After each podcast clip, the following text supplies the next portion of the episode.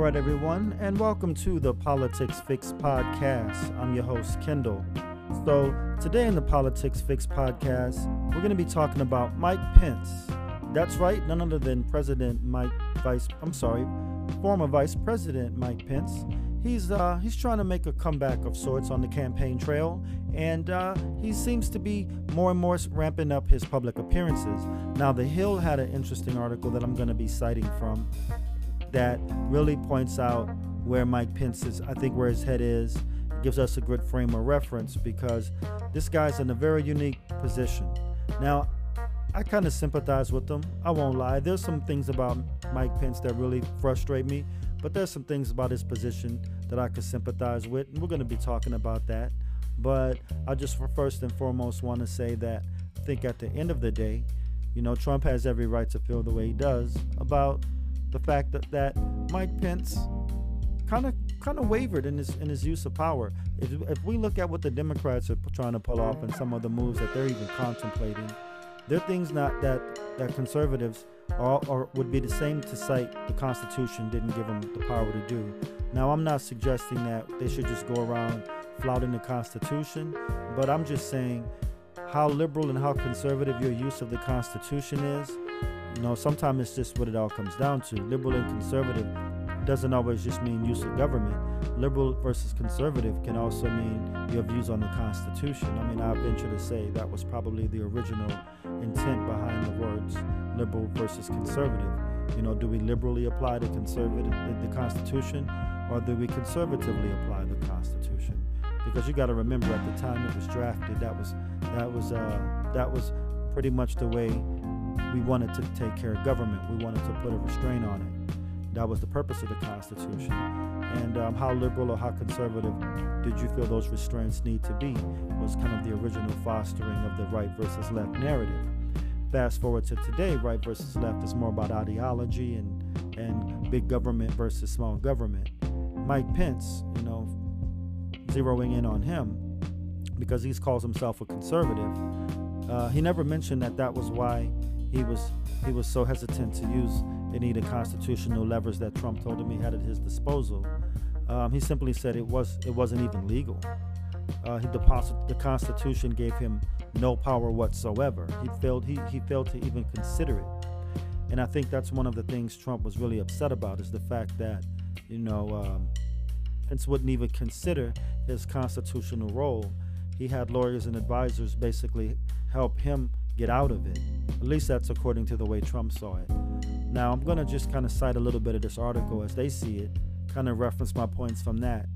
Because, um, you know, the journalists here, they're the, they're, the, they're the experts as far as journalists, as far as the journalism goes. And what I try to do is, is give my listeners a little bit of, of a look into the insight of the way these folks think from a psychological perspective. Now, I'm not a psychiatrist, I'm not a medical professional, but, you know, I got 46 years on this planet a lot of background, a lot of insight into the political arena, and um, have come over time to just really observe and notice certain patterns and certain trends that have held up against time.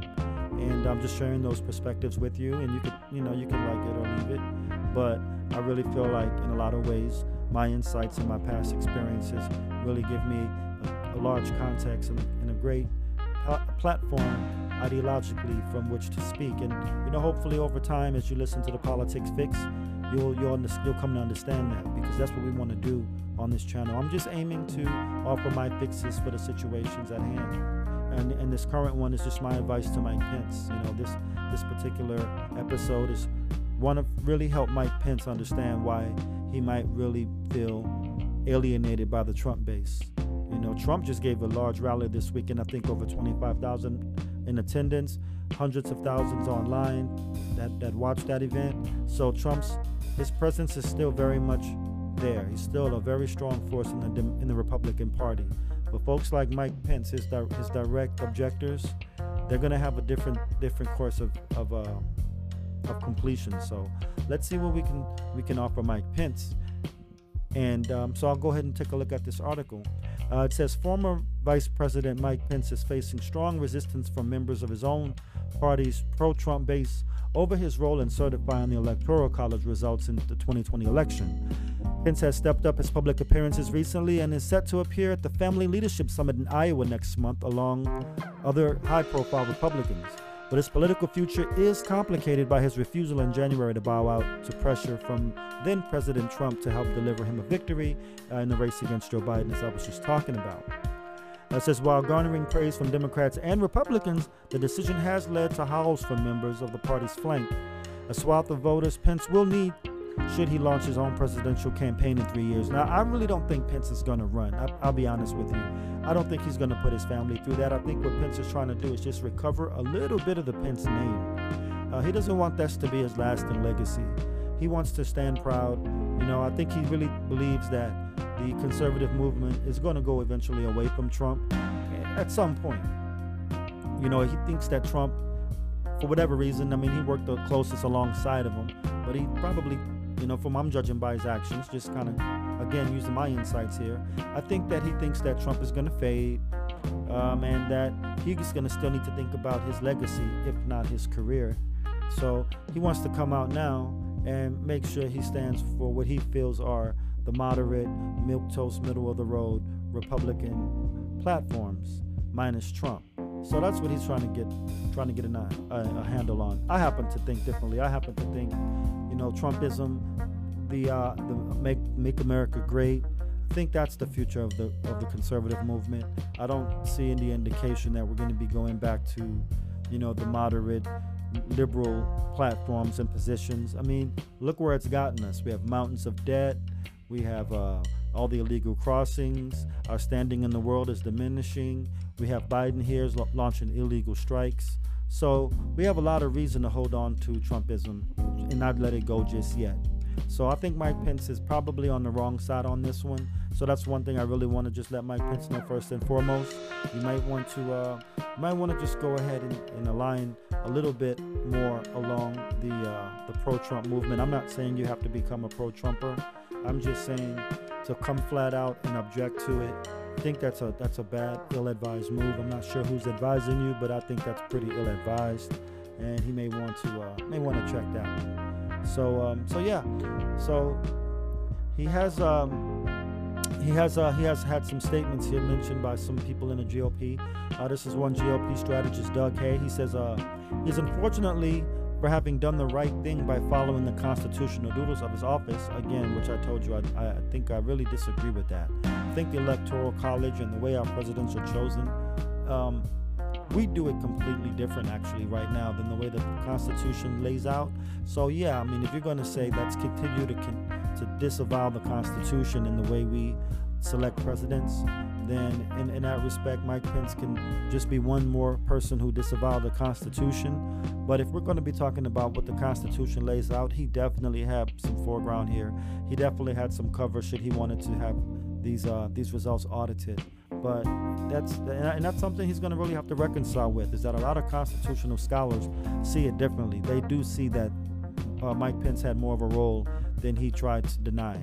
You know, lots of quite sound legal scholars and, and lawyers and, and, and, people versed in the Constitution. And, um, you know, and in coming episodes, we're going to definitely delve deep because I think that's a very big thing that we fail to do is gather our understanding of the Constitution. You got to guys got to remember this is where all of our laws and all of our principles stem from. It stems from the Constitution. These politicians, these people can't just make this stuff up out of thin air. They're going based off something, and they're going based off of the Constitution of the United States. That goes anywhere from any little circuit court to any appeals court to federal, state court. You know, they all have a constitution uh, to abide by. They don't just get to make laws willy nilly. So that's why we have a Supreme Court. That's why that Supreme Court has ultimately got to weigh their decisions against what the Constitution puts forth. So this idea that we're just passing laws and, and, and we can just get anything that we want passed, that's something that both parties are guilty of and getting us away from the Constitution and adhering to that principle, that's something that's gotten us so far away that when we really need to call on it for situations like this, you know, it causes a lot of angst and anxiety because people really don't know that they're supposed to really be adhering to the Constitution as closely as they should because we've been away from it for so long. But um, so that's just something to think about. Now, Mike has also been dealing with some hecklers. You know, he's getting called things like traitor, uh, and, and I guess that's got to be real bad for him. You know, he's got to go walking around hearing things like um, that the election was was uh, stolen. He doesn't believe it is, so I'm sure that has to be pretty hard for him as well. Or at least he uh, doesn't publicly admit to saying anything different than that it was a fair election. So, um, so yeah, I just really think that what Mike Pence is going to have to do now is maybe stop, put the brakes on what he's trying to do, and let a little bit more time pass before he decides where he wants to cast his, his net. Uh, he seems to be trying to, like I said, get out there and preserve his legacy. He thinks that Trumpism is going somewhere. I can tell you it's not going anywhere from, from all indication. Um, you, you can even see here in the article by The Hill, it says further down that polls have shown that concerns over the integrity of the November race have skyrocketed among the GOP. 61% of Republican respondents in a Reuters Ipsos poll from last month say they either strongly or somewhat believe that the 2020 election was stolen from Donald Trump. So 61% is a very significant number. Said Pence responded last week to the Republican criticism his way uh, with some of his bluntest remarks on the decision. And this is what he says. Uh, he actually doubled down. He says, There's almost no idea more un American than the notion that any one person can choose the American president, uh, Pence said. And I will always be proud of what we did, our part on that tragic day to reconvene the Congress and fulfilled our duty under the Constitution. And what's really frustrating for me as someone who's really diehard about the Constitution is I can see so many things that that Mike Pence uh, did, so many things he did that were in violation of his constitutional role. Things from not notifying the states there were that, that there were these challenges, so that they could have a chance to um, to respond to them well before January 6th. They should have done so back in December. You guys might have recalled that there was some talk that the attorney said that he had on until December 23rd to let the states know that there were challenges, that the electors were going to be challenged, and to let these states know and put them on notice. But he failed to do that even.